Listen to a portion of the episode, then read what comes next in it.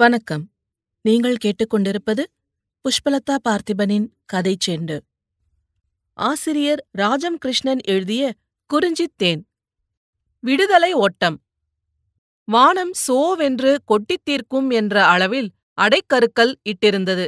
ஒரே கணத்தில் பளீரென்று சூரியன் உதயமானால் அந்த மலைப் பிரதேசம் எப்படி ஒளிருமோ அப்படி ரங்கனின் இருதயத்தில் கவிந்த ஏக்கக் கவலைகள் கரைந்து அவன் உடலிலும் உள்ளத்திலும் அளவற்ற சுறுசுறுப்பை உண்டாக்கியது அந்த நிகழ்ச்சி. பத்து நிமிஷ நேரத்துக்குள் தான் பிறந்து வளர்ந்து பழகிய மரகத மலையை விட்டு கனவு கண்ட ஒத்தை நகரை எண்ணி எவரும் போகாத பக்கத்திலுள்ள ஒத்தையடி பாதையில் அவன் ஓடிக்கொண்டிருந்தான். இடுப்பில் முழுசாக இருந்த இரண்டு வெள்ளி ரூபாய்களும் மூன்றே காலனாச் சில்லறையும் அவனுடைய ஓட்டத்துக்கு உயிரான வேகம் கொடுத்தன. ஐயோ என்று வீட்டார் அப்படியப்படியே எல்லாவற்றையும் போட்டுவிட்டு ஓடியபோது பால்மனைக்குள் ஒரு களத்துக்குள் பட்டுப்பை ஒன்றில் சிற்றப்பன் சேமித்து வைத்திருந்த பத்து ரூபாயிலிருந்து எடுத்த வெள்ளி ரூபாய்கள் அவை.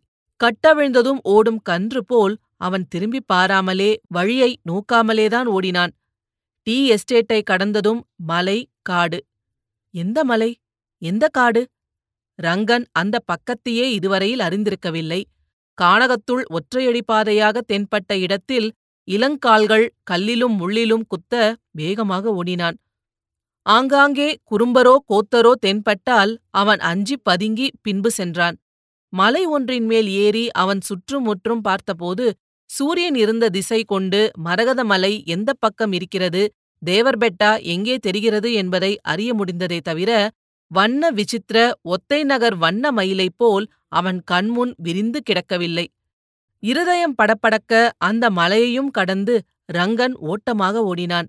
சிறு துணியில் அவன் முடிச்சிட்டு வந்திருந்த களியும் பொறி உருண்டையும் வெல்லமும் குலுங்க பின்னும் ஒரு மலைச்சரிவில் வந்து நின்றான். கீழே ஒரு ஹட்டி இருந்தது. நெஞ்சத் துணிவு மாய்ந்தது. கால்கள் பின்னிக் கொண்டன. எவரேனும் தெரிந்து கொள்வார்களோ? அது என்ன ஹட்டியோ? அவனுக்கு உறவினரோ சிற்றப்பனுக்கு தெரிந்தவரோ இருந்துவிட்டால்? ஹட்டியின் அருகில் செல்லாமலே அவன் மீண்டும் இறங்கி கானக வழியில் புகுந்தான். இளம் உள்ளத்தில் கிளியை ஊட்டும் விசித்திரமான ஒலிகள் அவனுக்கு கேட்டன. இரிய உடை ஈசரே இன்று என்னை பத்திரமாக சேர்த்துவிடுங்கள் என்னை ஒத்தையில் கொண்டு சேர்த்துவிடுங்கள் என்றெல்லாம் இரிய உடையார் இல்லை என்று மறுத்த உள்ளம் அந்த இக்கட்டான நிலையில் பாவங்களை மன்னிக்கச் சொல்லி இறஞ்சியது புதர்களிலும் பாறையின் பக்கங்களிலும் புலி ஒளிந்திருக்குமோ என்ற கிளி அவனுக்கு உண்டாயிற்று. வெகு தூரம் பல காடு மலைகளைக் கடந்து அவன் ஓடிய பிறகு திக்கு திசை தெரியவில்லை. மரகத மலையோ தேவர் பெட்டாவோ அவன் கண்களில் படவில்லை. கழுகு மூக்கு போன்ற பாறையுடன் ஒரு மலைதான் அவனுக்கு முன் இப்போது தெரிந்தது. இளங்கால்கள் நோவ அந்த வனாந்திரத்தில் நிர்கதியாக வந்து நின்ற அவன் கண்களில் நீர் பெருகியது. ஐயனே! நான் பொன்னுடன் திரும்பி வந்து உங்கள் கோயிலுக்கு நான்கு எருமைகள் விடுவேன். என்னை காப்பாற்றும். என்று வாய்விட்டு கதறினான். சிறிது தேறி ஒருவேளை இரவுக்குள் உயிரோடு இருக்கிறோமோ இல்லையோ என்ற நினைவுடன் பொறி உருண்டையை தின்று கொண்டே நடந்தான். பொழுது தேயும் சமயத்தில் அந்த குன்றின் உச்சியில் அவன் நின்று பார்க்கையில் அவன் உள்ளத்தில் தெம்பு பிறந்தது. வளைந்து சென்ற குன்றுகளின் நடுவில் பசுமையான புல்வெளி வளைவான குறுகிய பொந்து போன்ற வாயில்களுடன் கனக்புல்லால் வேயப்பெற்ற குடிசைகள். ஒருபுறம் கல் கட்டிடமான கோபுரம் இன்னொரு புறம் எருமை மந்தைகள் நிற்கும் கொட்டடி. தொதவர் மந்து. மனிதவாடை தெரியாத கானகத்திலிருந்து மக்கள் குடியிருப்பை கண்டுவிட்ட தைரியத்தில் அவன் அந்த மந்தையை நோக்கி நடந்தான். புதுக்குழி அணிந்த பூசாரி அருவித்துறைக்கு போய் வரும் வழியில் அவனை சந்தித்தான். உற்று பார்த்தான். ரங்கனுடனேயே நடந்தான். தொதவன் அவன் மொழியில் ரங்கனை ஏதோ விசாரித்தான். ரங்கனின் நெஞ்சம் திக் திக் என்று அடித்து கொண்டது. மறுமொழியின்றி நேராக நடந்தான். குடிசை ஒன்றின் வாசலில் வந்து உட்கார்ந்தான். அந்த குடிசை வாசலில் கம்பளி போர்த்த கிழவி ஒருத்தியும் இளைஞனான ஒருவனும் அமர்ந்திருந்தனர். ரங்கனுடன் வந்த பூசாரி அவர்களை பார்த்து ஏதோ பேசினான். குடிசைக்குள்ளிருந்து வெண்ணெய் பளபளப்பு மின்னும் திரிக்கப்பட்ட கூந்தலையுடைய அழகி ஒருத்தி வந்தாள். சற்றைக்கெல்லாம் அங்கே கூட்டம் அவனை சுற்றி கூடிவிட்டது. அவர்களுடைய மொழியில் என்னென்னவோ கேட்டு அவனை திணறடித்தார்கள். ரங்கன் மறுமொழியே பேசவில்லை. ஓடி வந்த களைப்பு. துணி முடிப்பிலிருந்து களியையும் வெள்ளத்தையும் எடுத்து தின்னத் தொடங்கினான். ஒரு கிழவன் அருகில் வந்து அவன் தலையை நிமிர்த்தி ஹட்டியிலிருந்து வருகிறாயா என்று அன்புடன் ரங்கனின் தாய்மொழியில் வினவினான். எனக்கு ஒத்தை அண்ணனுடன் ஹட்டிக்கு வந்தேன். எனக்கு மணிக்கல் ஹட்டி. அண்ணன் முன்னே போய்விட்டான். நான் ஒத்தைக்கு போக வேண்டும். வழி தவறிவிட்டது என்று பொய்யை நிசமாக நடிக்கையிலே அவனுக்கு அழுகை வந்துவிட்டது. வழிதானே தவறியது. போகட்டும். காலையிலே ஒத்தை போகலாம் என்று கிழவன் ஆதரவாக அவனை சமாதானம் செய்தான்.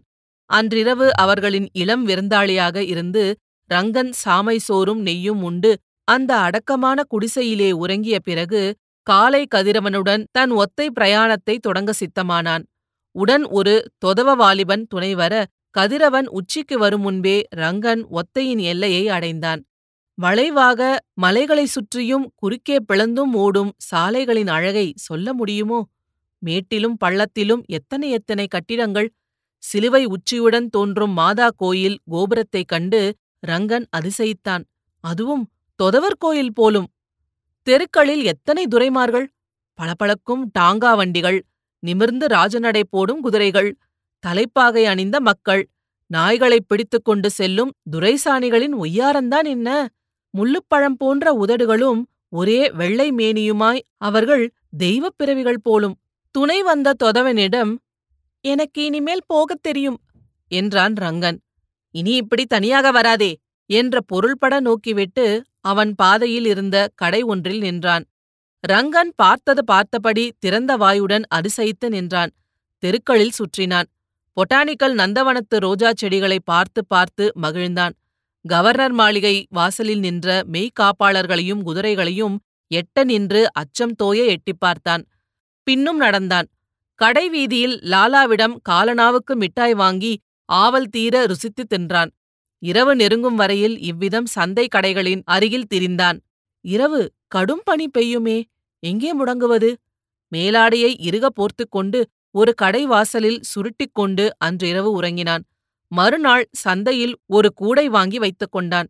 காயும் கறியும் முட்டை மீன் வகைகளும் வாங்க அங்கே வரும் வெள்ளைக்கார சீமான் சீமாட்டிகளை சுற்றி கூலி கூலி சார் கூலி! என்று கூவிக்கொண்டு வர அவன் ஒரே நாளில் பழகிவிட்டான். முதல் நாளே இரண்டனா சம்பாதித்தான். அதனால் அவன் அடைந்த மகிழ்ச்சிக்கு அளவில்லை. காசு. ஹட்டியில் காசை கண்ணால் பார்க்க முடியுமோ? வெறும் சாமை சோறு களி. அவன் வெறுப்புடன் உதடுகளை மடித்துக் கொண்டான். கோயம்புத்தூர் பக்கத்திலிருந்து அந்த மலையில் பிழைக்க வந்த மூதாட்டி ஒருத்தி ஆப்பம் சுட்டு விற்றாள். தம்படிக்கு ஒன்று. ஆறு ஆப்பங்கள் காலை வேளையில் அவன் பதிவாக சென்று தின்று வரலானான். அவனுடைய சம்பாதனையில் ஹட்டியில் காணாத என்னென்னவோ தின்பண்டங்களை தின்ன முடிந்தது. அப்போது பனிக்காலமாதலால் உருளைக்கிழங்கும் இலைக்கோசும் பூக்கோசும் களைக்கோசும் முள்ளங்கியும் சந்தையில் வந்து குவிந்திருந்தன. வெள்ளை சீமான்கள் வந்து அந்த கடைகளை சுற்றி வரும்போதெல்லாம் எல்லா கடைக்காரர்களும் தங்கள் சரக்குகளின் நயத்தையும் அருமையையும் கூறிக் கூறி கூவுவார்கள். வியாபாரம் அவர்களிடம்தான் அநேகமாக ஆகும். கூடை சுமந்து கூலி வேலை செய்த ரங்கனுக்கு அந்த சந்தையில் சுப்பு பிள்ளையின் சிநேகம் கிடைத்தது. கோழி முட்டைகளும் பூக்கோசு இலைக்கோசுகளும் அவன் கூடையில் வியாபாரத்துக்கு கொண்டு வருவான். அவசரமாக படிக்கு பாதியாக போட்டுவிட்டு போய்விடுவான். ஒரு நாள் ரங்கனே அவனுடைய பத்து பூக்கோசுகளையும் இருபது முட்டைகளையும் விற்று அவனிடம் பணத்தை கொடுத்தான். ரங்கனுக்கு உடல் வணங்கி மண்ணோடு இயந்து உயிர் வாழும் நாட்டமே இல்லை. வெள்ளிப்பணம் சம்பாதிக்கும் ஆசை அவனுக்கு விழுந்துவிட்டது. அவனுக்கு வியாபாரத் திறமையும் காலை முக்காலாக்கி பிழைக்கும் சாமர்த்தியமும் இருந்தன. இந்த குணத்தை சுப்பு பிள்ளை கண்டு கொண்டான். வற்றல் காய்ச்சி எடிபிடி பையனாக மேஜர் துரை பங்களாவில் சில ஆண்டுகளுக்கு முன் வேலைக்கு வந்த சுப்புதான் சுப்பு பிள்ளையாக அரண்மனை போன்ற பங்களாவில் குதிரைக்காரர் குசினிக்காரர் நாய்க்காரர் பட்லர் ஆயா முதலிய பணியாளரின் படைக்கே தலைவனாகும் நிர்வாகத் திறமையை அடைந்திருந்தான். துரை வீட்டு நிர்வாகத்திலே அவன் பிழைத்து திண்டுக்கல்லில் உள்ள குடும்பத்துக்கு பணம் அனுப்பி ஒத்தையில் வீடொன்றும் வாங்கிவிட்டான் என்றால் அவனுடைய சாமர்த்தியத்துக்கு அத்தாட்சி தேவையில்லையல்லவா? துரை பங்களா தோட்டத்தில் காய்கள் பயிராகும். ஜாதிக் கோழிகளின் பண்ணை ஒன்று இருந்தது. அவற்றை ஒரே கணக்காக வைத்துக்கொண்டு பெருகுவதை அவ்வப்போது பணமாக்கும் முயற்சியில் அவனுக்கு ரங்கனைப் போல் ஒரு பையன் தேவையாக இருந்தான். நாளொன்றுக்கு ஒரு ரூபாய்க்கு மேல் பையன் சம்பாதித்து தந்தால் ஒரு நாளைக்கு அவனுக்கு ஓரணா கொடுக்கக்கூடாதா அந்த ஓரணா ரெண்டனாவையும் மிச்சம் பிடிக்க சுப்பு பிள்ளை ஒரு வழியை கையாண்டான். வண்டு சோலையில்தான் என் வீடு இருக்கிறது. நீ மாலையில் வீட்டுக்கு வந்துவிடேன் இரவில் உனக்கு சாப்பாடு தந்துவிடுகிறேன் என்றான். ரங்கனுக்கு கசக்குமா? துரை பங்களாவிலிருந்தே அந்த பங்கையும் சுப்பு பிள்ளை பெற்று வந்துவிடுவான் சாமை சோற்றுக்குப் பின் ஆப்பமும் மிட்டாயும் புளிக்குழம்பும் அரிசி சோறும் ருசித்த ரங்கனுக்கு துரை பங்களாவில் தயாராகும் புலால் உணவின் ருசியும் பழக்கமாயிற்று. வாழ்க்கை அவனுக்கு பிடித்திருந்தது. கையிலே பையிலே செப்புக் காசுகளும் நிக்கல் காசுகளும் குலுங்கின. வெள்ளிப் பணமாக எத்தனை நாட்கள் செல்லும்? தன் இனத்தார் எவரேனும் வந்தால் கண்டு கொள்வாரோ என்பதால் அவன் தலையில் துணி சுற்றுவதை விட்டான். முழுக்கை சட்டை அணிந்து ஆங்கிலமும் தமிழும் கொச்சையாக பேசக் கற்றான். உதகை நகர வாழ்க்கையில் துரிதமாக முன்னேறினான். ஊரின் நினைவே ரங்கனுக்கு எழவில்லை. இத்துடன் இந்த அத்தியாயம் நிறைவடைகிறது. இதுபோல பல சுவாரஸ்யமான கதைகளைக் கேட்க கதை செண்டு சேனலை மறக்காம லைக் பண்ணுங்க கமெண்ட் பண்ணுங்க ஷேர் பண்ணுங்க சப்ஸ்கிரைப் பண்ணுங்க. நன்றி.